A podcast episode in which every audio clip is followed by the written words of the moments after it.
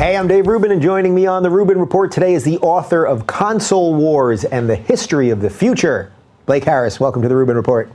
Thank you for having me on, Dave. I, I have to say that it's nice to be here. It's always nice any place someone wants to talk about my books. They both several years of my life, but I am a big fan of your show, and and we'll get into it, I'm sure. But this most recent book was very difficult, and and listening to your interviews was a comfort to me. Seriously, like I remember taking a lot of coffee walks and just having rational conversation. I was like, this is what I'm missing from my life. So Oh, thank you. wow. Well, thank you very much. I appreciate that. I'm really happy that you're here. Now, first off, um, today, when we're taping this, although this will not air today, today is hashtag National Video Game Day. So I feel it's a very fitting Yeah. day to have a video game guy on. So I'm going to be my video game best self here. Yeah, and, and, and, and listeners and viewers should know that you have gamer cred. In the green room, you have a, a Genesis emulator and you have your childhood NES. So I was very impressed. So Yeah. you know, I came in with a high opinion, but there you go. Uh, even higher. Wow. So I've got yeah. So that's a it's a fake emulator. Just means fake, right? Like Oh, yeah, it- yeah, yeah. It's just a fake one. It's Yeah. not my original Sega Genesis. So I've got that thing. That is my childhood NES in So there, cool. uh, which wasn't working for years. And I took it apart. I watched a YouTube video on how to take it apart and you know use rubbing alcohol and and apparently technically you're not supposed to blow in the cartridges. Did you know that? Yeah, but I like. I still totally disagree. Yeah. You know, I, I'm, s- I'm somewhat of an expert on this, and I, you know, every other expert told me no, you're not supposed to blow on it, but it works. That's like the people who say don't restart your computer when you have a problem, and it just somehow works. And it just works. I reject, which I guess is a, you know, a very populist thing to do. No, don't trust the experts. I know better. Um, I went to like this vintage video game store to get a couple of those old Sega Genesis games, and I made a joke to the guy about blowing in the games, and he freaked out. Really? Yo, you're not supposed to do that. You got to use rubbing alcohol and da da da da da da. Uh, so I've got those two in there: old Sega Genesis, old Nintendo Entertainment System. I've got a PS4, which was given to me by former Rubin Report guest and your friend, video game all-star Colin Moriarty. Yeah, great guy, good friend. I love seeing him go. Uh, initially, just leaving IGN and s- flexing his entrepreneurial muscles, and then starting his own thing. Yeah. uh, he's a good guy. I'm, he- said good things about you. Um, what, what made you get the NES and not the Genesis system, if you recall? Since I, since I, you know, am invested in console wars, I'm like, why did you pick this? Yeah, so, well, this is exactly where I wanted to start. So, your first book is Console Wars, and it's basically about the battle between Sega and Nintendo, really like early, mid to early 80s into when would you say that war sort of Sure. shifted? And then, So- I'll, and then I'll answer your question. Okay. Yeah. So, um, yeah, so my first book was Console Wars. It came out in May 2014. It was life changing for me. Before that book, I was a commodities broker trading sugar, coffee, and soybeans for Brazilian clients. And then I finally got to uh, retire from that and do what I love for a living. And largely that was because Seth Rogen had optioned my book. So, um, and, and, and I, and I mention that not just because to name drop Seth Rogen is a wonderful opportunity, but because my, you know, my book and this one as well, and everything I write, I always write, write with my grandma in mind. Like, how can I get her to care about Sega and Nintendo? How can I get her to care about virtual reality? And, and it's the human story. It's, uh, you know, or, or as people like tell me, I, it's like a literary movie. So that's how I sort of write things. And, and the, the story of console wars is this battle between Sega and Nintendo. Uh, Nintendo resurrected the game industry with the NES that you have in 1985, and then Sega tried to beat them with the Master System and failed miserably. And then between 1990 and 96, uh, Sega, you know, took on Nintendo, and, and, and when Nintendo had like 95% of the market, they surpassed them for a while, and they flamed out. And yeah, so it's this behind the scenes story. And so I'm always really curious, since since those were the people that I wrote about in the boardroom saying, how can I get a young Dave Rubin to buy this system? Support for the Rubin Report comes from our friends at Rocket Mortgage by Quicken Loans. Home is so much more than a house, it's your own little slice of heaven. That's why when you find the perfect place for you and your family, getting a mortgage shouldn't get in the way. Imagine how it feels to have an award winning team by your side through every step of the mortgage process. It's awesome, and it's exactly what you get with Rocket Mortgage by Quicken Loans.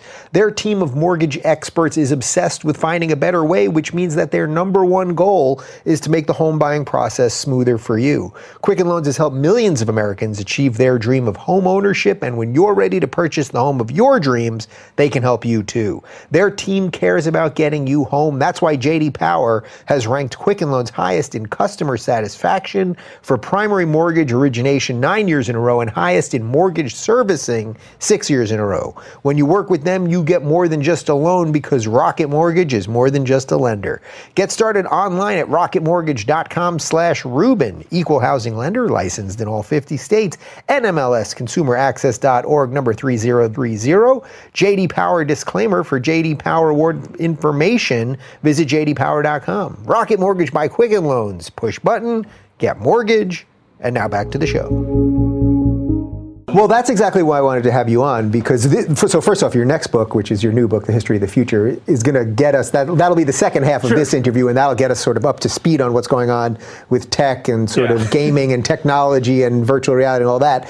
Uh, but the first half, where I want to do, focus on these things, I mean, most of my audience knows I, I consider myself sort of like a I'm like a retired video gamer because those old systems. Well, a I just don't have that much time anymore, so that that's one thing.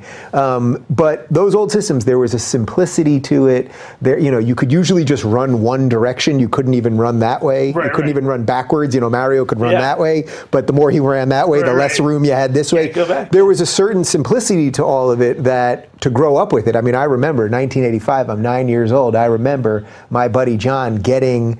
Nintendo Entertainment System with Gyromite and Duck Hunt, and it had that ridiculous Yep. robot Gyromite. Yeah, Rob the Robot. Yeah, Rob the Robot. And I remember it, it just blew my mind. I could not believe anything could be this cool. The amount of hours that me and my friends spent sleepovers playing either Mario Brothers or eventually we shifted mostly to the sports games, bases Yeah. loaded and RBI baseball and double dribble and all of those things. that. And and all the games not working and blowing in the games and you know sometimes taking apart the controllers to get everything working and all that. Um, are, are we roughly? You're probably a couple years younger than me. I I'm think. huh? 36. You're 36, so I'm I'm 43, so I'm I'm a little ahead of you but, but I that. remember all that. Like, you know, I've obviously reflected on that era a lot, and, I, and video games.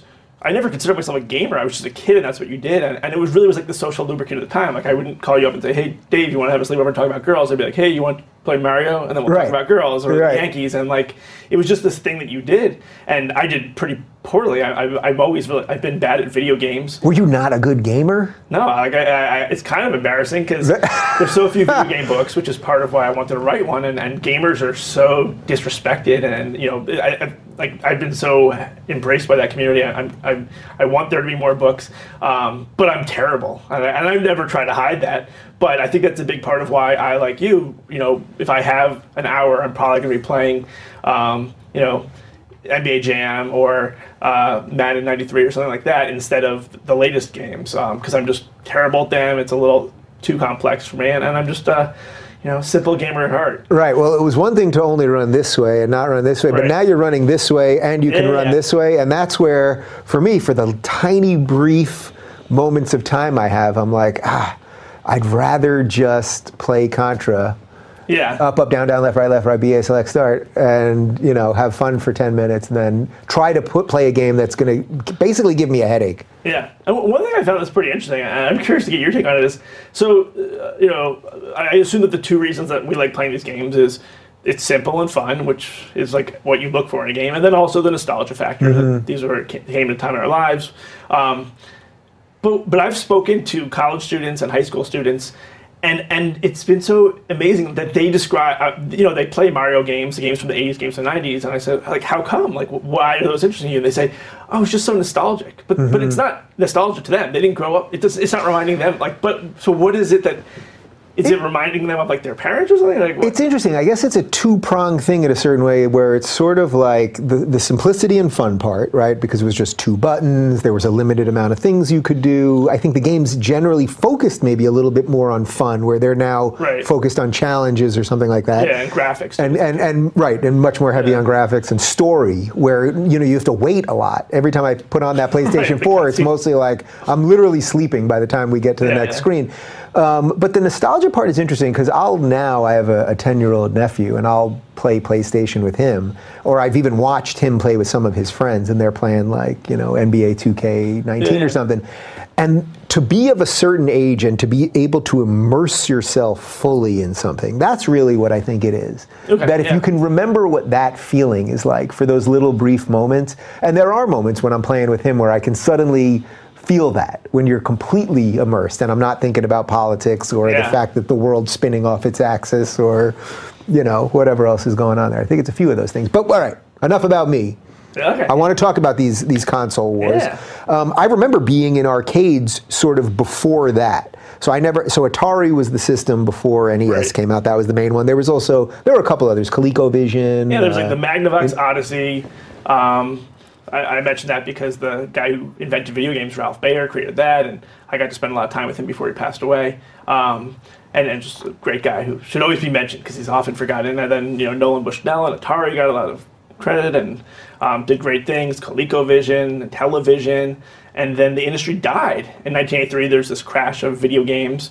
Um, that, you know, sort of famously highlighted by the burial of millions of ET cartridges because they actually made more ET cartridges than there were consoles. Right. Um, and it was a terrible game. Right, so there, I remember that game. I remember my friend Adam had it on Atari, and it was a horrible, stiff, like was he like no. willing to admit it was bad? Because no, nobody would admit It it. was like fifty bucks. You had to love these things. And you pretend you love them, so it's like, oh, this is a great game. Uh, what what were they possibly thinking though? So Atari puts out a game with more copies than the system itself. This seems like I, I'm not a great businessman, but this doesn't seem like great business to me. Right, but but it's almost like it's just it's this personification of what always happens. You know, when you have the success, you can't fail, and there's a hubris, and so they said it's licensing. It's a popular movie. It's a game. You know, it's probably made by people who had lost touch with the audience. It worked. Like it's probably the best thing you could say about it. Um, but but it was made I think in six weeks, mm-hmm. and uh, and and really that did just like personify the fact that that there was this oversaturation of games because you know for for younger listeners and viewers out there, you have to remember like you know this was before the internet. Uh, we didn't know what we were getting. I remember going to like Toys R Us, no, mm-hmm. KB Toys with my parents. Yeah. And it was like this special time where they were just going to buy me and my brother a game. The first time that wasn't for a birthday, Hanukkah, or whatever. And our entire criteria for choosing the game was just the box. Uh-huh. Like we did, like we had no idea what the gameplay was like. So people, I'm sure that ET. I mean, it did sell uh, well initially because people were like, "Oh, it's ET, it's Atari, can't miss." But it definitely missed, and and then the industry essentially died. Like you know, w- when Nintendo went out in 1985 and and introduced the Famicom, which was the you know the family computer in Japan, which here was the 8-bit Nintendo Entertainment System. Um, you know, it's not an exaggeration to say like I've talked to the guys who would go into Wiz and Radio Shack and try to sell these things, and and they, they were not given the time of day. The the vendors there, the buyers were just like, I don't want video games. We lost a lot of money on this, so. It, it, you know, I had those same memories as you with Nintendo, where it's just, you know, my eyes light up playing it again. And back then, it was just amazing. But but it, but it wasn't about the quality; it was just about this baggage. Yeah, it's so hard to believe that at some level Yeah. because, uh, you know, so I'm nine years old in 1985 and it just took over our world. But after that crash, what caused that two year window from 83 to 85? What was it that Nintendo was able to do? Because it was a huge jump in graphics, it was a huge Right. jump in music, but it wasn't just that. It was also the fun thing. Like Super Mario, to, like that defined a, a generation Right. and, and actually built an entire industry, basically. Right. I mean, obviously, the easiest answer is good games or better games than what came before, and that's certainly true. You know, it was a step up in a way that hasn't really happened before. To go from like Frogger to Super Mario Brothers is a, is a big jump. But as as you know, I as you learn going behind the scenes with both these books, it's so much of it is about the marketing, the promotion, and all that. And Nintendo just had a, a really unique approach to all of this. You know, you probably fondly remember the Nintendo Power, the Nintendo Hotline. Oh, yeah. like I had Nintendo they- Power. It was like a sort of like a, a cult in the best sense of the word. It was like you know getting kids involved in this thing. And I remember one uh, quote from Minoru Arakawa, who's the president of Nintendo America, him saying that um, they were suggesting like. You know, uh, we need we need to put out like five games at the same time, and he's like, "No, I want I think it was Zelda to be out mostly and no other game really for like six weeks because he wanted everyone playing the same thing at the same time. Like they wanted this communal experience, and I think that was a big part of it too. Um, there, there was like a concerted effort behind it, and and, and, it- and I do remember being communal. I remember friendships being made and lost, and, and and it was like that was all we talked about at school. I don't want to brag, but So sometime around this has got to be around '87 or so. Zelda 2 came out, Adventure of Link, and I was at my grandma's in Jersey, and I think the store was called Caldor. Yeah, It was just like a, it was just like a Sears kind of store. Yeah. And I remember I knew when when Zelda 2 was supposed to come out. It wasn't supposed to come out for like a couple weeks or something, and they had a copy of it there. And I begged and begged and begged, pleaded with my grandma, please, please, please. My grandma buys us this game, which was probably like 50 bucks, which was a lot of money at the time, Yeah. you know. And my brother and I beat it in about two weeks. Now it's thought of, I think, as one of the most complex, I'm like difficult. very impressed right now. it's thought of it. Yeah, it was really one of the most difficult Zelda games out there. But we took a picture of ourselves as we beat it, a black and white picture that appeared in Nintendo Power magazine. Really? All right. I could end. I gotta the take a break. I could end the show right now. That's it. That's so cool. Yeah. So, all right. So, Nintendo really changes the game with this. And then at the same time now, Sega comes out with the Master System. Right. I truly don't remember anyone that I know that had the Master System. It was like a joke to us. Yeah, I mean that's not unusual. Like this wasn't like a Coke Pepsi situation where Coke had like 65% of the market. Like Nintendo actually had over 95% of the market. One of my favorite ads from that time was it was an ad. It's a, it's a picture of Mario and says, "There's no such thing as a Nintendo because that's my mom. My mom still calls every video game a Nintendo." But they were worried about the, the trademark concerns of like you know the way Jacuzzi has come to represent hot tub, hot Right. tubs, Or and- Kleenex or something, yeah. So like Nintendo was at the Huh. point where they were so synonymous with video games that it was actually a synonym for video games, um, and so they were so dominant. And then Sega essentially realized that they couldn't win this 8-bit battle, so they tried to change the location of the war to 16 bits. You know, twice as good graphics. But as we sort of touched on earlier, you know, that doesn't make it more fun necessarily. It makes it flashier.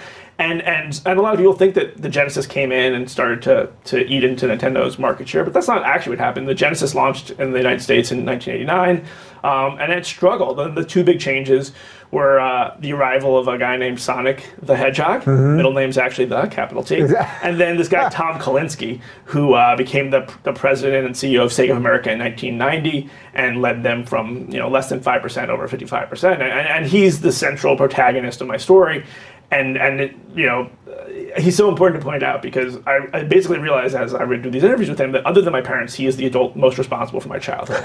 like back in the '60s, he had his first job at the advertising agency J. Walter Thompson. He helped create the Flintstones chewable vitamins, and then he uh, went to Mattel when they were thinking about retiring the Barbie line and helped revive Barbie, and then did for boys what Barbie did for girls with He-Man Master of the Universe. And he's just this guy who had this golden touch everywhere he went.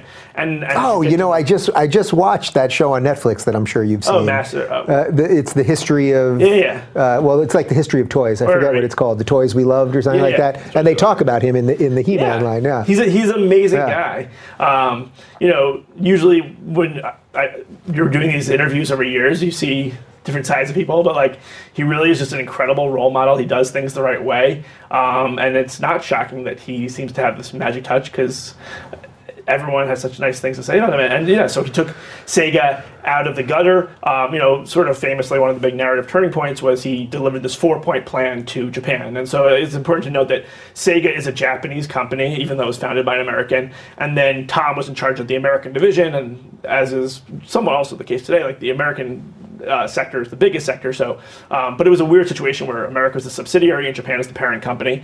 And Tom proposed four things. Among them was competitive head-to-head advertising against Nintendo, which was frowned upon in Japan. Bundling Nintendo, uh, bundling Sega's best game with the Genesis relaunch, which turned out to be Sonic the Hedgehog. And the Japanese uh, board members thought that was crazy because you know that's how you make your money. It's a razor and razor blades business. We're just giving up this fifty dollars. So that was a little bit after Sega had debuted, though, because Right. Sonic wasn't on the original Yeah, launch. Sonic didn't come out until 1991, so it was almost like a relaunch under Tom, um, and that's when they started to really um, uh, carve into Nintendo's space. Um, and, and, and also doing more sports games because you know Japan didn't really care that much about American baseball or football, um, and, and doing all these things that, that worked, um, and and and then you know a year later Nintendo launched the Super Nintendo, um, and I and, and sort of the way I got into writing the book was I remembered as a kid I had the NES it was the greatest thing in the world and so naturally when I heard of the Super Nintendo my brother and I wanted that and we put together like the childhood equivalent of a PowerPoint presentation with parents and it was like we'll throw in you know two birthdays a Hanukkah Fourth of July, whatever. Like, we need to get this. And I remember my dad saying, no, he wouldn't buy us the Super Nintendo. And, and my dad was awesome. He'd always, you know, try to figure out a way, like you save up this. But he had no interest in getting us a Super Nintendo because it was not backwardly compatible. And people, parents felt like, Ah, oh, we yeah, just bought yeah. this whole library and now it won't work. Even though, you know, you could also just toggle the cords. But back then, the whole behind the television. Did they have a splitter back then? Yeah, Because like I remember doing that too. We, there was Yeah. one audio Yeah. uh, video out basically or, or in, Yeah. and I would have Genesis and Nintendo, and I Well, was you were like a precocious young lad. Like, uh, for the rest of us, it was like, oh, I don't know what's going on. You can only have one system. Yeah. but so my parents wouldn't get that for us, and we ended up getting a Genesis, and I became a Sega kid. And, and it's just interesting in sort of the context of how I wrote this book, because I like behind the scenes business stories, and, and looking back because of a decision in a boardroom somewhere where, like, no, we don't want to make it backwardly compatible because that would add $35 to the system. My life changed, and I became a Sega kid. And then on the schoolyard, I was fighting for Team Sega. Yeah, Um, and they, these were fights. I mean, I remember Yeah. having fights in the in lunchroom. Probably now I've got to be in eighth grade. Yeah. fighting with kids over my friend Ari. He had like Super Nintendo, that bum. But I like But did Sega you think Genesis. that it was like civil? Like I remember it as like heated, but like still friendly. Oh yeah, Unlike well we all we all like- played games at the end of the day, but like Right. we would be screaming at each other and you know yelling and the whole, what, what games did you like on Sega Genesis? Everyone knows about the risks of driving drunk. You could get in a crash, people could get hurt or killed. But let's take a moment to look at some surprising statistics. Almost 29 people in the United States die in alcohol impaired vehicle crashes. That's one person every 50 minutes. Even though drunk driving fatalities have fallen by a third in the last three decades, drunk driving crashes still claim more than 10,000 lives each year. Many people are unaware that driving while high can be just as dangerous. In 2015, 42% of drivers killed in crashes tested positive for drugs. Not so harmless after all, is it? And get this from 2007 to 2015, marijuana use among drivers killed in crashes doubled. The truth is, driving while high is deadly, so stop kidding yourself. If you're impaired from alcohol or drugs, don't get behind the wheel. If you feel different, you drive different. Drive high, get a DUI. Drive sober, or get pulled over. Paid for by NHTSA. And now back to the show. I was always into the sports games. I guess Yeah. those ones I, I was good at. The, the only game that I feel like I'm very good at is NHL '94, which is Yeah. probably my favorite game of all time. It's in there. Did you see it? No, I didn't. It's in there. That's amazing. Yeah. So yeah, I like the sports games, NBA Jam, and uh, I also just really love because there's you know not all games were two players. The sports games usually were, and uh, I had this brother, or I have this brother who's two years younger than me, um, and now he's my best friend. But back then I hated him. I despised him. He was so nice, and I was so not nice. And and and that was like you know playing Genesis and Nintendo was like the one thing that we did where we were, were like friends. So Yeah. That was a lot of my good memories from that. It's interesting that I can see that a good portion of this that excites you is the is the business part and the sure. and the marketing part. Because I remembered seeing Sega Genesis for the first time. My friend Josh had it. I went to his house, and he was playing Ghouls and Ghosts, which I think was in that original. They, were, they came out with maybe six or eight games. Altered Beast, Right. I think, came with the Altered Beast system. was the package, and yeah. and then, but I remember seeing Ghouls and Ghosts, and my mind was blown. Like it was, the graphics were so much better, the colors were so much richer, uh, the music was incredible. Yeah, it really was like arcade quality, which you mentioned. Like that was kind of where we first saw a lot of these games, um, and, and it was a big step up. Yeah, Um, but but you're saying that actually didn't have that much to do necessarily with the success. That it really was more on the marketing and, and the business and everything. Or do you think that it was I- so such an obvious jump? Well, I would just say that the Genesis came out in 1989, exactly what you described with Altered Beast and Ghouls and Goblins and all that stuff, and it didn't do well. So it clearly had to be more than just the games. And you know, I, I think a good story that sort of sums up what this was all like and sort of the spirit at Sega and why I was fascinated writing about it was, you know, as, as kids and even as adults, you sort of imagine there's this meritocracy to it. Like the best consoles will hmm. have the most shelf space and sell the most amount, but that wasn't the case. Know, yeah, especially because Nintendo had uh, you know monopolistic practices. They later faced FTC issues. So I'm not really speaking out of school to say that. Um, where you know it would be a situation where they counted for such a great deal of say like Walmart. I think they counted for ten percent of Walmart's business one year. Wow. Just, just this one, you know, division of the, the of, you know this twenty by twenty space in the store.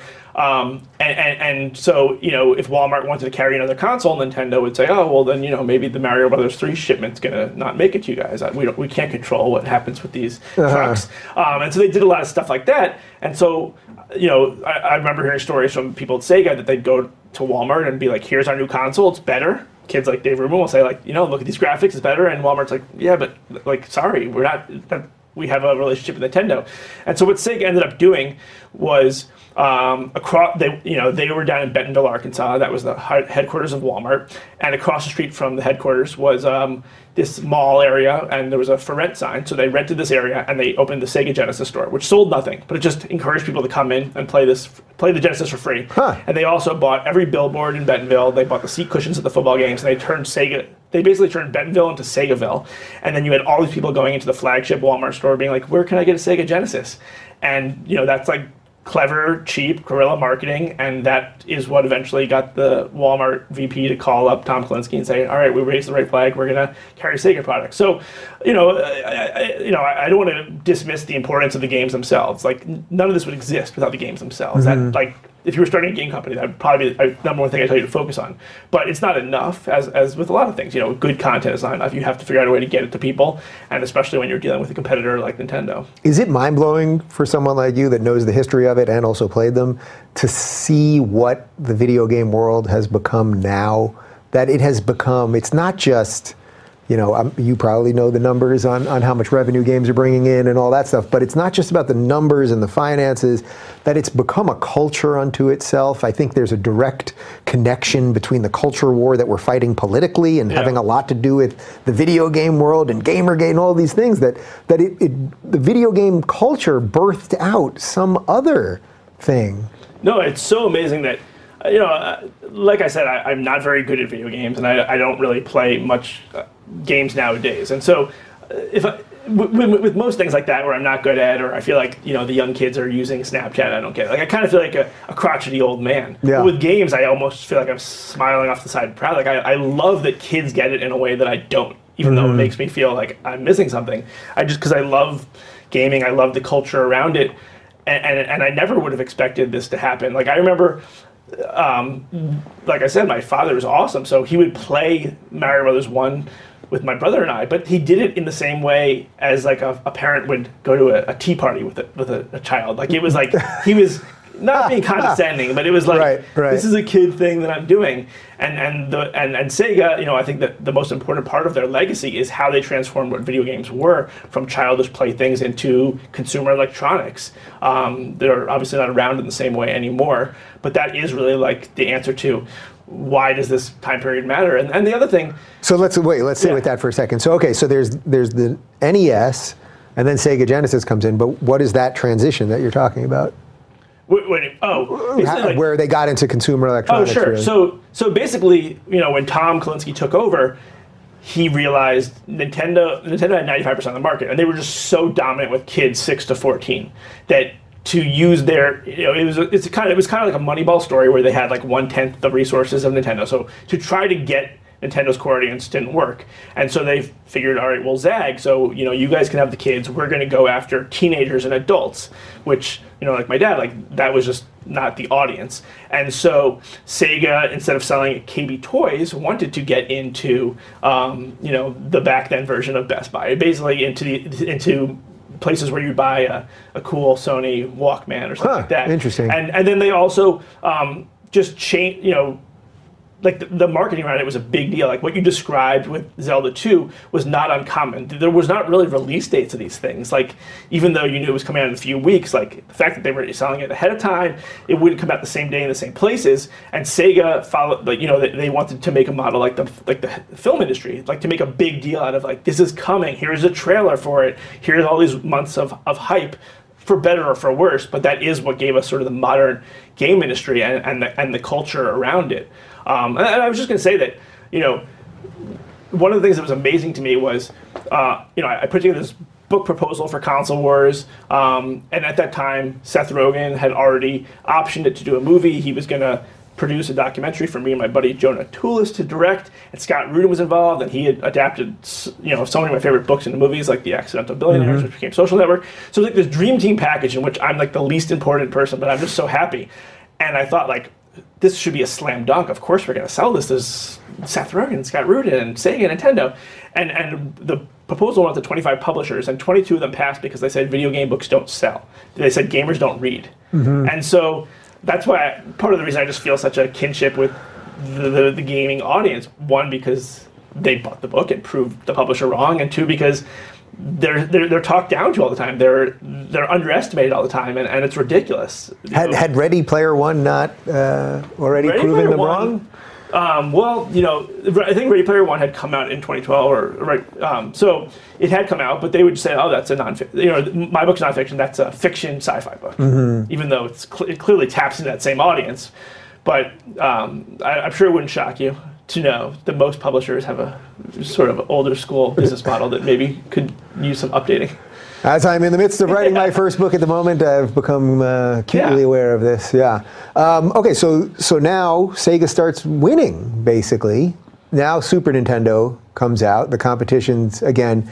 W- w- I, someone told me actually, but am I getting this right? Did Super Nintendo actually outsell Sega at some point? Yeah. So so we go from Because that seems hard for me to believe too. Because what you're talking about, we all cordoned off in our own little worlds. right. I was in a Genesis world, so most of my friends had Genesis. So it's hard for me to believe that that could be true. well, you know, Dave. We always live in our echo chambers. The- weren't, they weren't algorithmic, algorithmically giving to us back. Yeah. then. No, but so okay. So in 1989, Sega strikes out with Genesis. 1990, mm, some leeway, uh, some some headway. 1991, they come out with Sonic. Tom's plans are executed, um, and, and they still, you know, Nintendo is Nintendo, so Nintendo still outsells them at first, and then slowly but surely, Sega keeps gaining momentum, and then the big turning point was Mortal Kombat.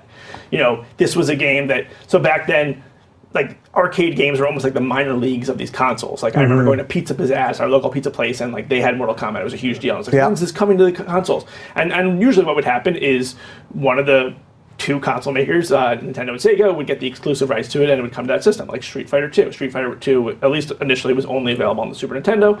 That really helped Super. Uh, that really helped Nintendo. That was a third-party game, and then they had first-party games like Mario Kart and Zelda and all that.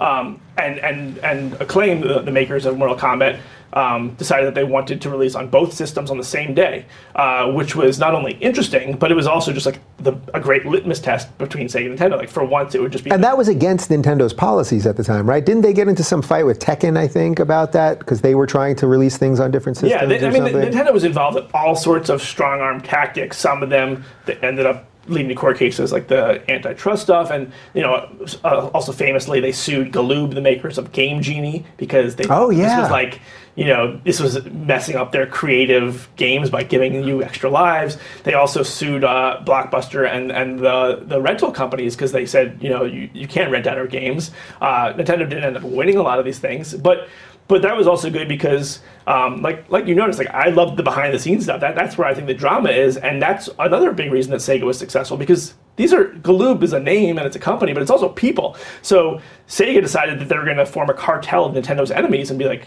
nintendo's really strict with you guys. We want to work with you. Let's make this happen. And there's people at galoob who are like yes let's go out of our way to actually beat nintendo. So you you know, whether it's partnerships like that or whether it's just small things. Like I remember talking to the the buyer at the Wiz, and he said, you know, we couldn't explicitly do anything really early on, but like he would always make sure that the Genesis had the prime real estate in the mm-hmm. store, even though it was a small space. He was like, that's the one that would face the consumer because they, they just they all wanted to see Nintendo fall. And then Mortal Kombat comes along, and Mortal Kombat was a fighting game that was famous for its violence and gore, uh, specifically the fatalities where you Yeah. rip someone's spine out. Um, Which now is like Right, hilariously comical. but, yeah. but back then, like it was a big deal, Yeah. obviously that was what us kids liked about it to a degree. And um, and Nintendo went to Acclaim and said, because of their family-friendly image that Nintendo had, they said, uh, "Can you make? Can you? We want you to tone down the violence and change the blood from red to like grayish green." And the guy at Acclaim was like, all right, well, that's probably not going to work. Um, meanwhile, Sega was like, all right, we can amp up the violence. Um, they had a version that was a little more tame, but you entered the blood code, which, uh, you know, the cult of kids that play this game all knew it right away. Um, and, and that was a big turning point because the Sega version outsold the Nintendo version like five to one.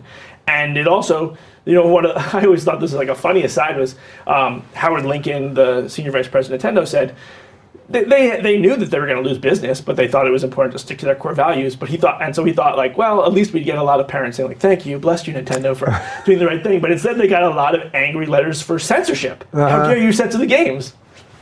So Yeah, but, but they were also under pressure. I mean, there were politicians at the time that were dem- Yeah. saying these games were too Well, violent. that, that's an interesting thing because Nintendo had generally squeaky clean games. They, they really are like the Disney, the Pixar of gaming, and, and they've stayed that way. I think partly because Sega kind of put like you know showed them that they can't go beyond. You know, Nintendo took advantage of, of that niche, but Nintendo felt like Sega was um, doing inappropriate things. You know, what I came to realize is that it was just you know there was not necessarily a good guy or a bad guy. It was just ideological differences. Uh, whereas Nintendo is very much like Apple, closed system. They want to control every aspect of of, of the of the chain.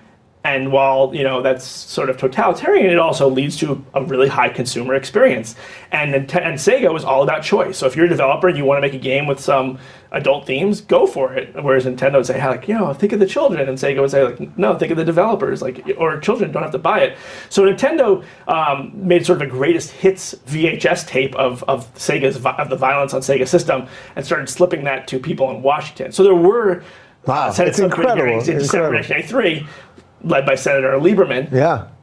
but they didn't happen by accident. You know, Nintendo was pretty psyched to make this happen, um, and so yeah, so I love that that behind the scenes drama. And one of my favorite things was, you know, when I when I first started writing this, I imagined like, oh, this is like a great rivalry, like like like Larry Bird and Magic Johnson, like these two great competitors who who fight on the court, but like. You know, they respect each other. They push each other to greater levels. Levels, and you know, it's been 20 years or 25 years since this, and I, I think every single person I interviewed from Nintendo still hates everyone at Sega. They think they're a bunch of frauds and marketing hucksters, and everyone at Sega hates the people at Nintendo still. They think they're a bunch of bullies, and they're both right, which they're- is the best part. Yeah, well, that's what it's all about. That's Yeah. what the competition is all about. Yeah. So it's interesting though because if you think about it, at some level, in the, in terms of keeping the core values of we're more of a Disney company, we don't Right. go violent. Maybe we focus a little more on fun instead of hardcore graphics or whatever.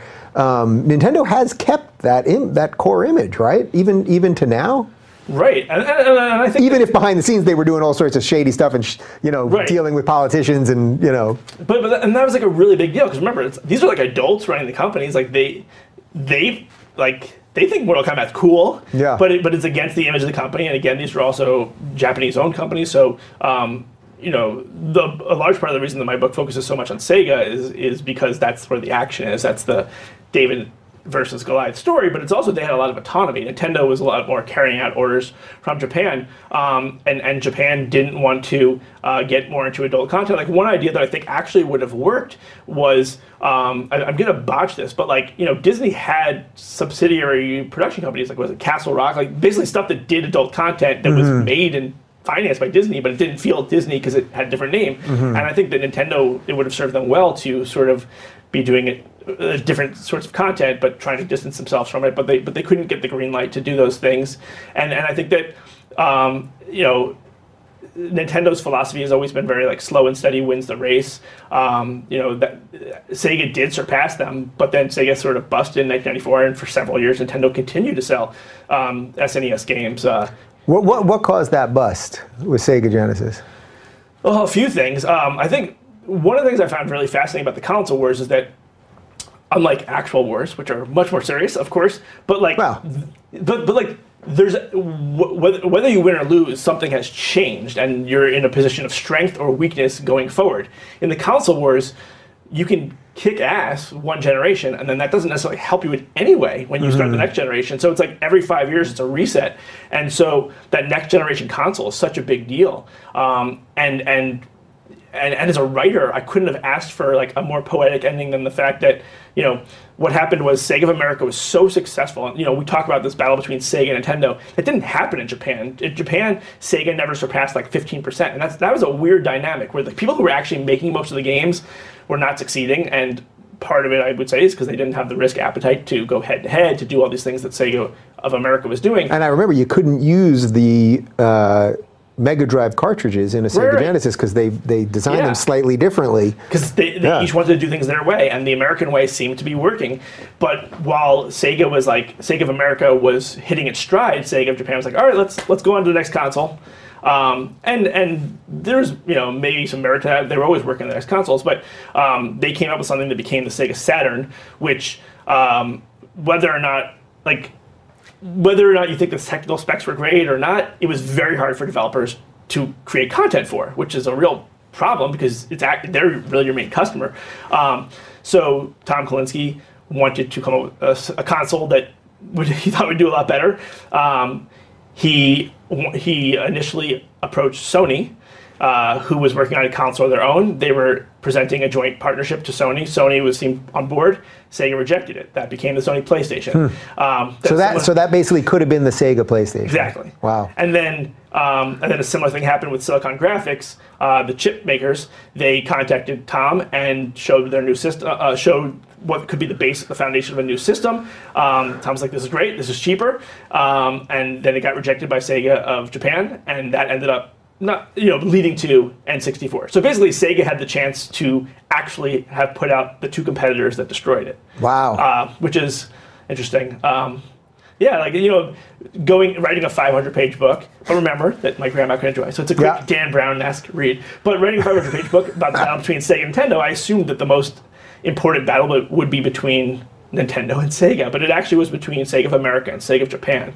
There was a sort of the civil war that, that doomed the company. A lot of it was based on um, uh, jealousy is the most simplistic way to put it. But but I I can I can be sympathetic to if you're actually making the games and you're not really getting the credit because you're not you know you're not actually selling systems. Uh, so it was just a really interesting dynamic. And then I ended up actually being hired by Sega of America to shoot some documentaries for Sega of Japan. And this was 15, 20 years later. So you know, caveat that can't it's not the same people. You yeah. can't say it.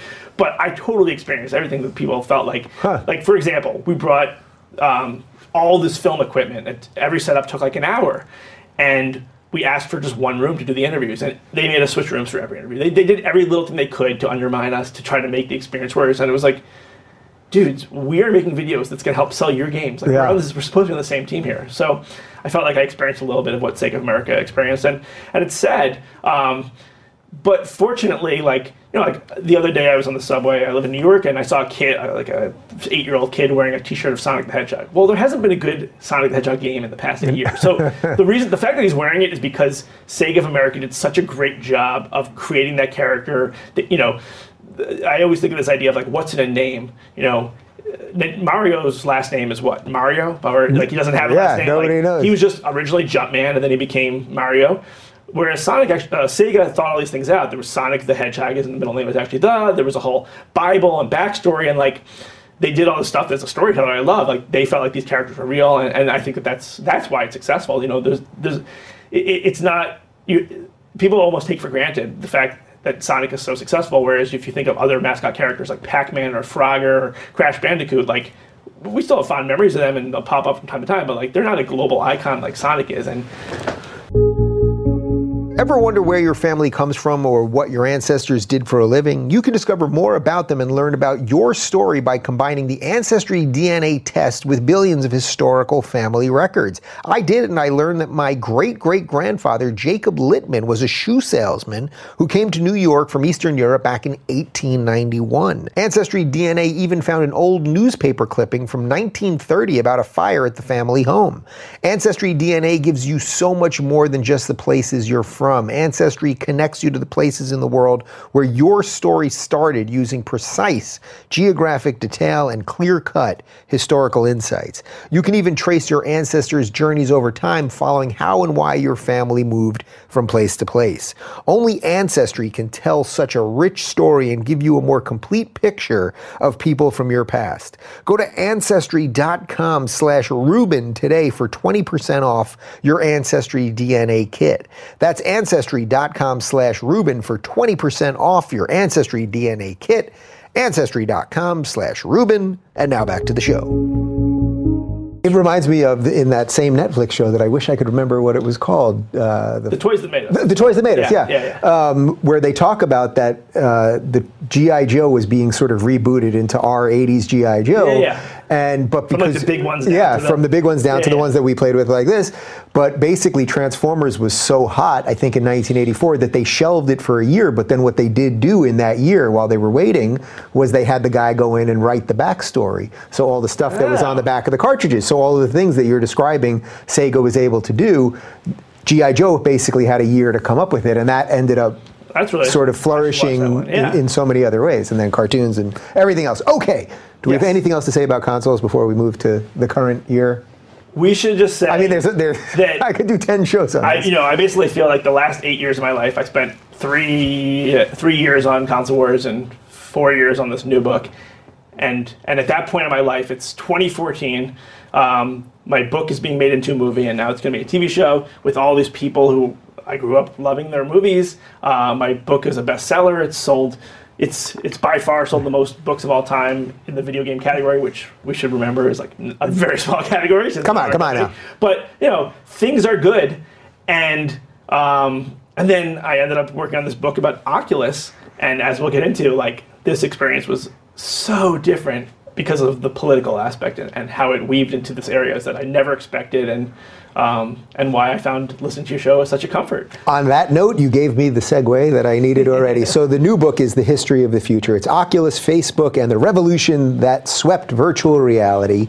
Uh, for people that have no idea, I think people have a certain set of people of a certain age have a certain sense of what virtual reality Sure. is. Maybe their son or grandchild has, you know, PlayStation VR, which I just tested out for the first time with you my like nephews, who's pretty awesome. Yeah, they've done a good job for like an affordable VR. all I played was that game, that first game that it comes with, that you know, which is sort of like a Mario Brothers knockoff, and I was like, this is Yeah. this is pretty freaking awesome. Um, So yeah, so to explain just what it was, you know, Yeah. virtual reality, the concept, and, and even um, demos have been around since the 1960s. Um, it's it's basically this idea of putting on glasses or goggles or a headset or whatever you want to call it, something that's covering your eyes, and you, and you, all you see is a computer generated world. And so back in the 1960s, 1980s. You know, even just the graphics of like a PlayStation in the '90s, it's like very blocky polygon graphics. You know, it doesn't really feel real. It doesn't even feel like a animated Pixar quality like movie. Um, but then nowadays, you know, or I guess I should begin by saying that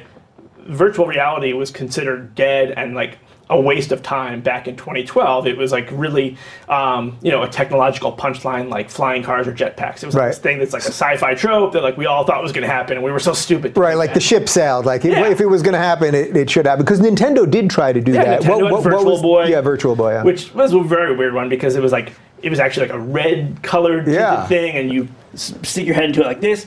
But Yeah. sega actually had a vr headset that they were going to release but then there was health concerns. So you know it's been in the ether of gaming. It's been in the periphery. And the reason it never worked is manyfold but largely because it just has never worked and you never can't go to vcs and say oh look this is working. Like you basically are like here we have 50 years of failure. And then they would look at you like all right well why do you think you're going to succeed? Was it partly just purely cost? I mean, I know everything starts off expensive and then as more people adopt it, it gets cheaper. But I remember in 1992 going on a family vacation to Toronto and they had like a Nintendo expose. I think it was called Nintendo World. And they had this offshoot VR Yeah. thing where we put on, I remember doing it, we put on this giant helmet. And we were in this like circle thing and it was me and my brother and we had to shoot each other. And it was awesome. It was Yeah. blocky and pixelated and all that. But it was cool as hell. Like you kind of felt like you were going to fall off a ledge and all that stuff. But it was, a, my point is that it was a lot of equipment. It was a lot of Right. Stuff that would have cost a ton of money when you're trying to get these into kids' homes when the system itself only cost 80 bucks.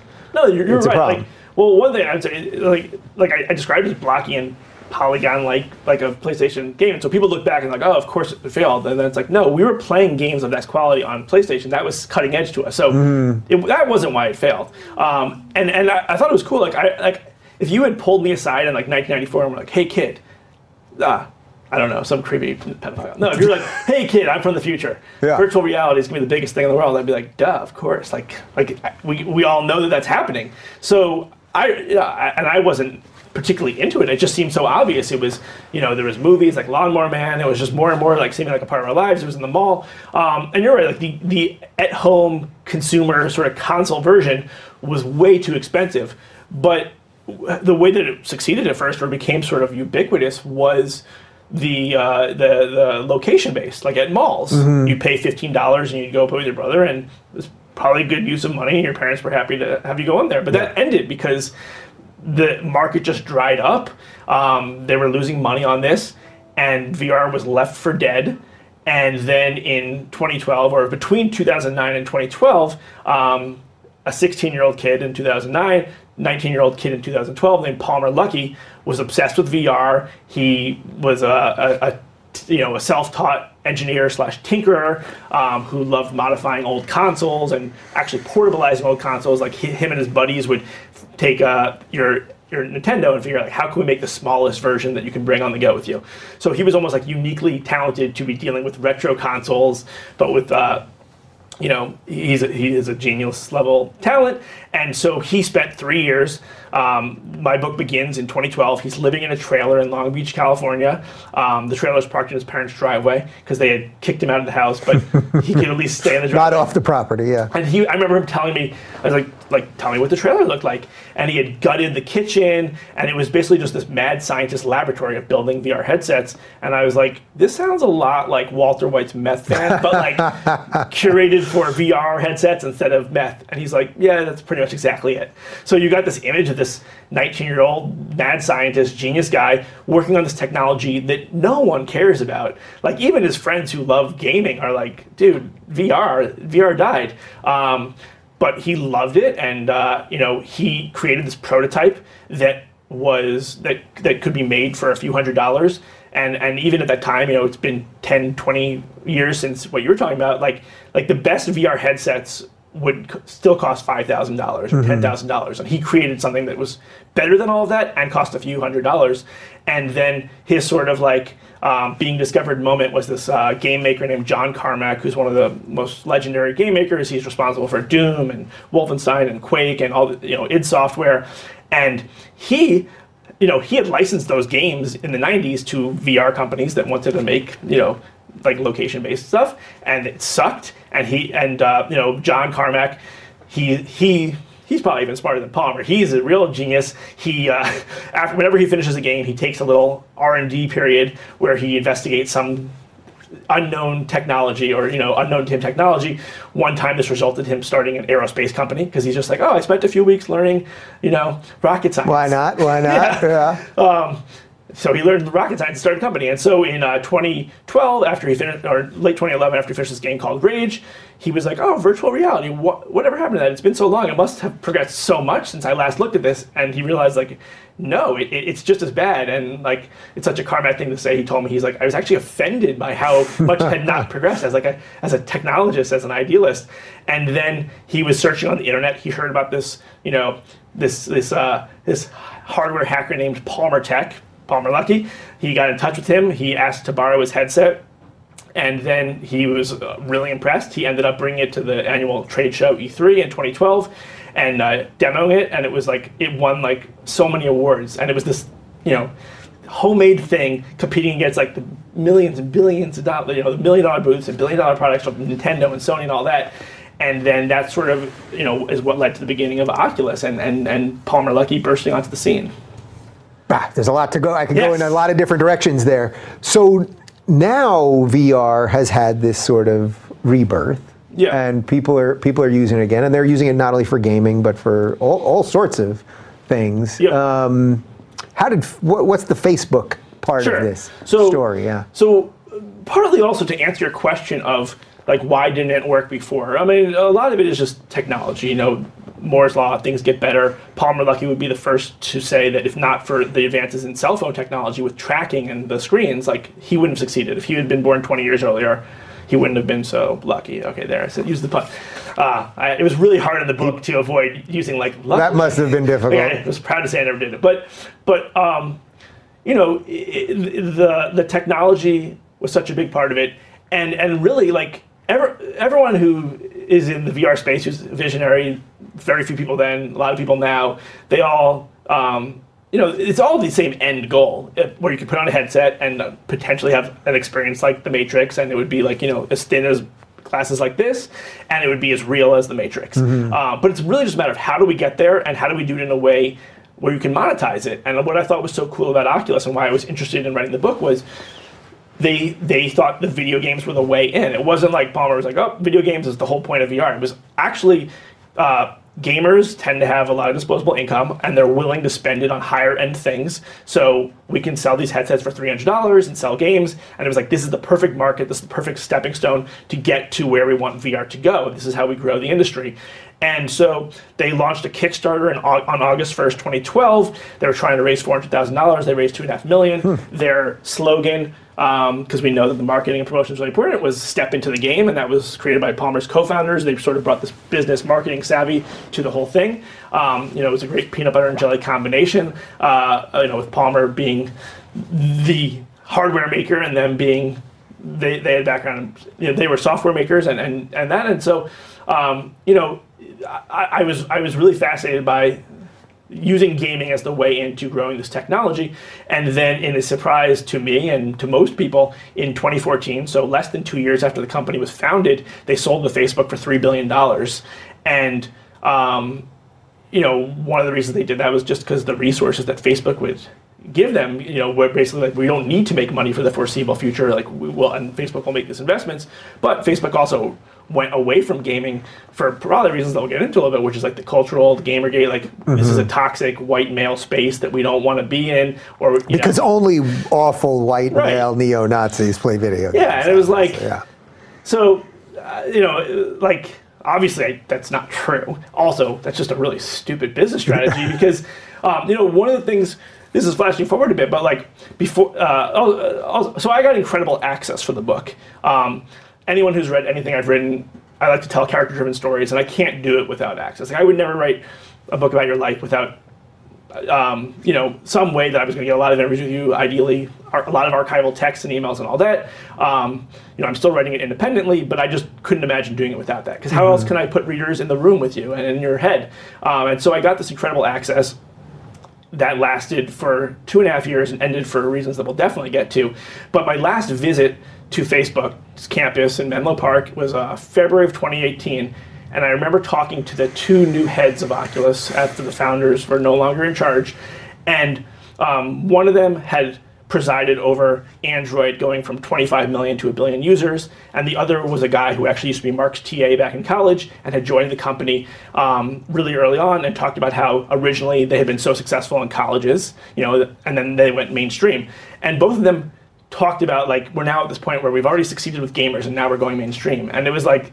Um, it just reminded me sort of like the ET thing, where it's like no, you're putting the cart before the horse. Uh-huh. you you just assume success and then you're moving on to the next thing. Like I know so many gamers who hate you, who think you guys are doing a terrible job. Um, and fortunately, I think Facebook has actually gravitated back more towards the gaming, the evil, toxic gamer space. Um, but it's just it was just interesting to look at it along that lens that I never would have thought. I never would have thought the cultural aspect would be a part of my story, and then of course it became a huge part of the story because Palmer Luckey got fired in the middle of my writing the book. Right. So okay, can you explain that because that then sort of bring, sure. that connects all of this for the, for the average person that's wa- that watches my show normally. That's like right. this show is a little offbeat for yeah. what you normally do, which is completely fine. But this now is sort of what is going to link it sure. to almost everything else. Yeah, so the story of my life the past few years. I mean, so so Palmer was the the founder, the visionary of Oculus. He was 19 years old. He was 21 when they sold it. He's a brilliant, charismatic guy. He was the face of the industry. Um, important character, uh, and, and and so he also happened to be a Trump supporter. Um, and originally, this was something that he was like like there's a video from February of 2016 um, of there was like a Trump rally and he appeared on an NBC news piece and was a, at the Trump rally. Um, Let me get this straight: this man supports the president of the United States yeah. and expects to have a job and be a functioning member of society. Is that what you're telling yes. me? Yes. well, it was just interesting because I can't believe we're even doing. You know, this, like. So. Of no. course, of course, there should be nothing wrong with openly, publicly supporting one of the two major candidates in a two-party system. But then I noticed um, he stopped publicly doing it, and what happened was the only other person in Silicon Valley who publicly supported Trump, and these are not my words, this is Marc Andreessen, the most famous VC, has talked about how he's only actually knows two two out out Trump supporters, Peter Thiel and Palmer Luckey. And Peter Thiel, uh, you know, spoke at the RNC, and he's uh, Peter Thiel is famous for uh, PayPal, but also being the first investor in Facebook and being mm-hmm. on the mm-hmm. board of Facebook. And all across Facebook campus, people fought so hard to get him fired mm-hmm. for the crime of supporting Trump and speaking at the RNC. Um, and so Palmer's like, okay, well, I should probably not be so public about this because this is what will happen to me. Um, and that was both foreshadowing and also important because what happened was in September of 2016, so this was two months before the election, uh, Palmer donated a little bit less than $10,000 to an organization called Nimble America.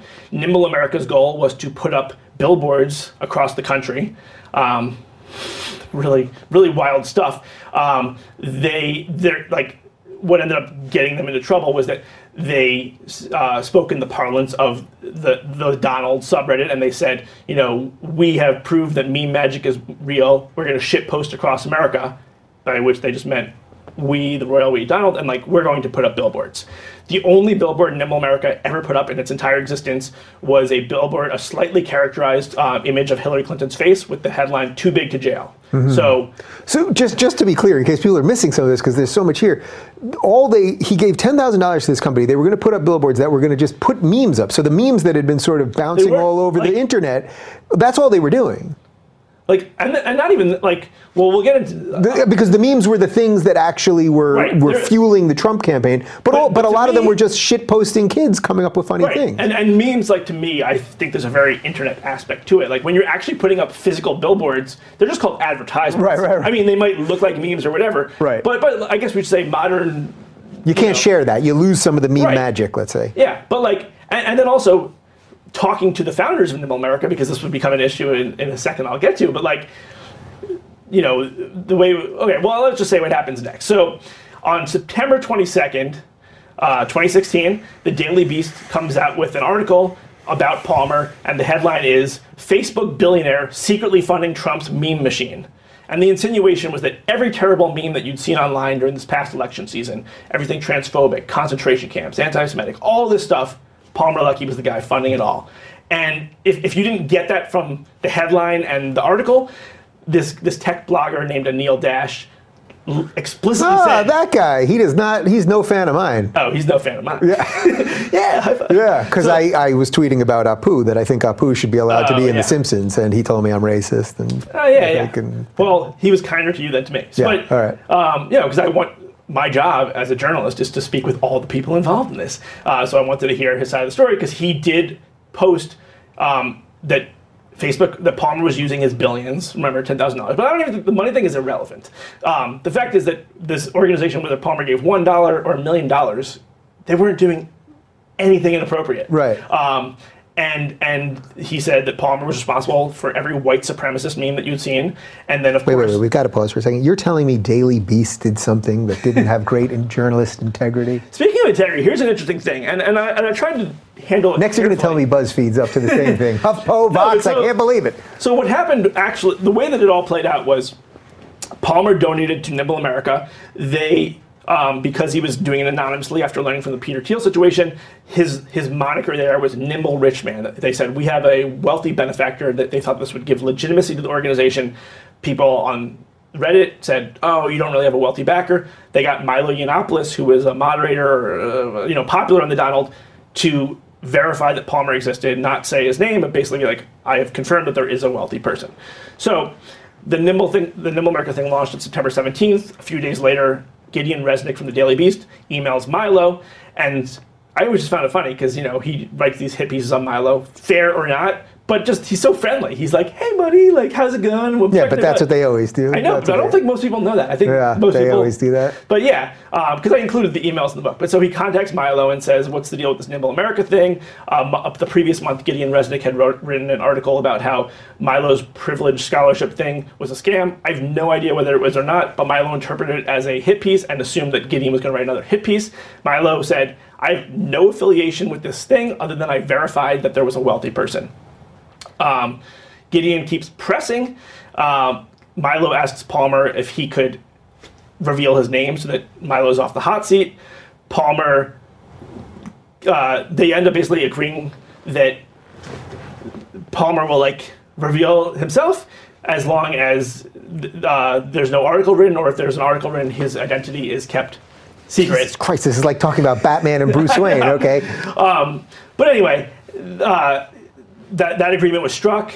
The Gideon Resnick from the Daily Beast said, sure, he would do this anonymously. He ended up revealing Palmer's name. Now, I, I like I said, I, it was, was difficult for me to handle the book because, like, I think at the end of the day, all that someone like my mom or most viewers should care about is like what happened, not fruit from the forbidden tree. That's like pr- procedural stuff that you and I, as journalists and storytellers can care about, but like the average person should just care about what did Palmer actually do, what did he donate to, what did this organization do.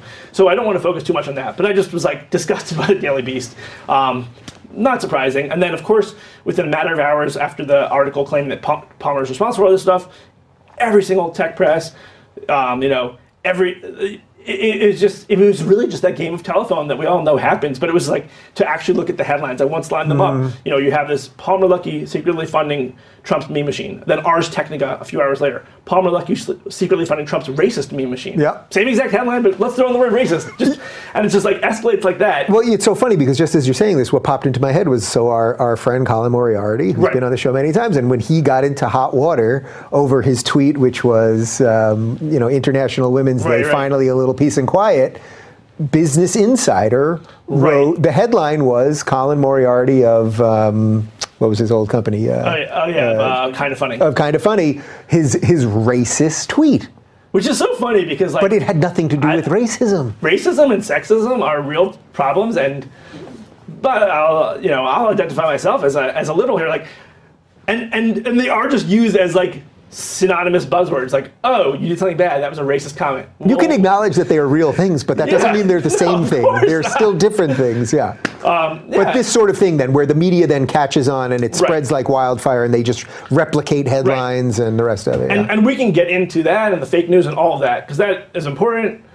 But here's the real fucked up part of the story. So all of this is happening. I would, you know, the next day, you know, the press culminates the next day with Wired. You know, I would have thought the most venerable tech press out there. They have a headline: Palmer Luckey's the worst, but he doesn't represent Silicon Valley. Like, that's not news. He's the worst Yeah. for supporting Trump. Um, but anyway, you can imagine the firestorm at Facebook.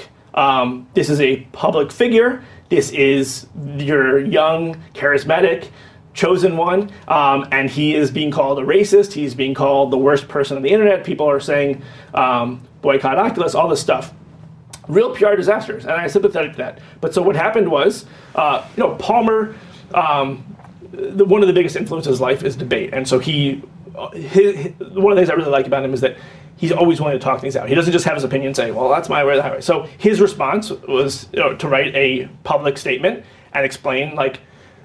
Um, most of the stuff is not true. Here's what is true. Here's what's not true. Like it's a very Palmer like uh, way of dealing with this. And, and he described that this organization, Nimble America, he donated them because of the principles of like, um, you know, so he wanted to put an end to uh, America's like never-ending wars and the millions of people dying, which also becomes relevant with the company started after this. But like, you know, it certainly didn't persuade me to vote for Trump, but it was at least like he wasn't just like, you know, let's drink liberal tears. Like he had a reasoned uh, re- he had a re- he had his reasoning for this, and and explained why he supported Trump. Facebook would not let him put that message up. This news all hit at uh, 6 p.m. What, Pacific time on a on a Thursday, I think. Palmer wrote a statement almost right away. Wanted to put it up. Facebook wouldn't let him say he supported Trump.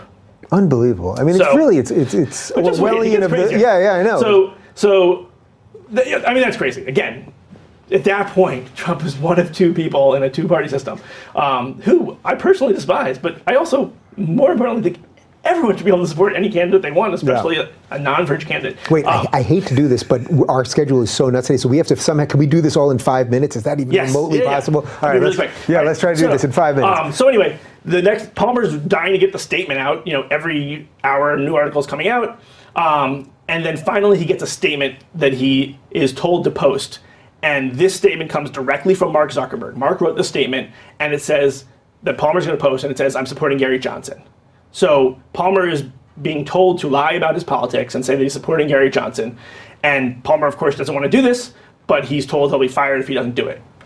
So he does that, and that's illegal in California. Um, also, really unethical. Wait, what? What's illegal? Uh, to force someone to lie about their political beliefs um, in, in a public statement, um, then Palmer is put on suspension for the next six months, and then he is ends up being fired. But uh, I just could not believe that Mark personally wrote a statement that, that you know was so it was so intolerable to support Trump that he had to say that he was supporting Gary Johnson, and then that also was terrible for his reputation. What was left of it, because yeah, the liberal mainstream press went after him with the racist b- bullshit, But then all the MAGA people who he got a lot of messages like, "Oh, Yeah. I'm going to buy a, a, a headset because I want to support you." They're all like, "Oh, he's like either a coward or he really is a Gary Johnson supporter, and I think he's an idiot." Um, You must have talked to him about why he didn't just take whatever money he had gotten already and just walked. Um, well, I, there was I had to be very careful with things I talked with him, and obviously he signed agreements. But I have, you know, I have a very close relationship. I've spoken with him almost every day for the past three years. Um, and, and fortunately, people at Facebook thought what happened was so messed up. They were really helpful to getting me internal documents. Um, so I was able to piece together the story, get Mark's actual email forcing Palmer to lie about his political beliefs. Um, and, and, and, and but the short answer to your question um, that I have never been able to actually ask him is, but it's because he was he would have done anything to stay at Oculus. Like he it was his baby. Yeah, it was his baby. Like at one point after they they they tried to fire him and give him no, none of his remaining vesting money. Basically, it was a backloaded deal. Um, he said, "Okay, I'll work there for free," but they wouldn't let him continue to work there. Like he just it was. It's, it was his everything. God, yeah, it's like it's like Silicon Valley on HBO. It's, it's Yeah. bananas. yeah. There's so much more here, and there's such a, there's such a connection come between this no. this, this But- last. I, I will gladly have you back. I mean, this last 15 minutes, especially, it's so connective to so many of the things I talk about related to the tech world and free speech and politics and the mob and all of these Right. things. So it's it's it's fascinating, and we. And then, and then I'll do a very Yeah. quick thing. Yes, I, do something I, quick. I start by saying console wars. Like I was the darling of the tech press world. I wrote this book that was being turned into a movie. Um, most people liked the book because I think it was very well written, but or just because it was a Sega Nintendo thing. Um, it is now uh, July. The book's been out for four months. It has there still has not been a single review of the book. Not a single person in the tech or gaming community has acknowledged my book. God, these Um, evil freaks. Fortunately, our Yeah, we're friend, right. So Glenn we're gonna. Beck, Yeah. uh, ha- has promoted the hell out of it, had me on a few times, and the book went up to number two on all of Amazon, which totally kicked the butt of my first book. So Nice. this book has outsold my first book, which was the best-selling video game book, video game book of all time, and there still has not been a single review. I, I wonder why. All right. well, I don't write book reviews, but we will link to. Should we link to Amazon? Is that where you want us to link? We will link to Amazon uh, for this book. We'll do this again because there's so much more here, and it's so connected to some of those other things. We'll stream some video games or something because especially, Yes, especially if you're not very good, it would be a pleasure to Yeah, beat you in something. You know. guys, right. Uh, all right. It's been fun. Uh, there's a lot more here, obviously. For more on Blake, follow him on the Twitter machine at Blake J Harris NYC.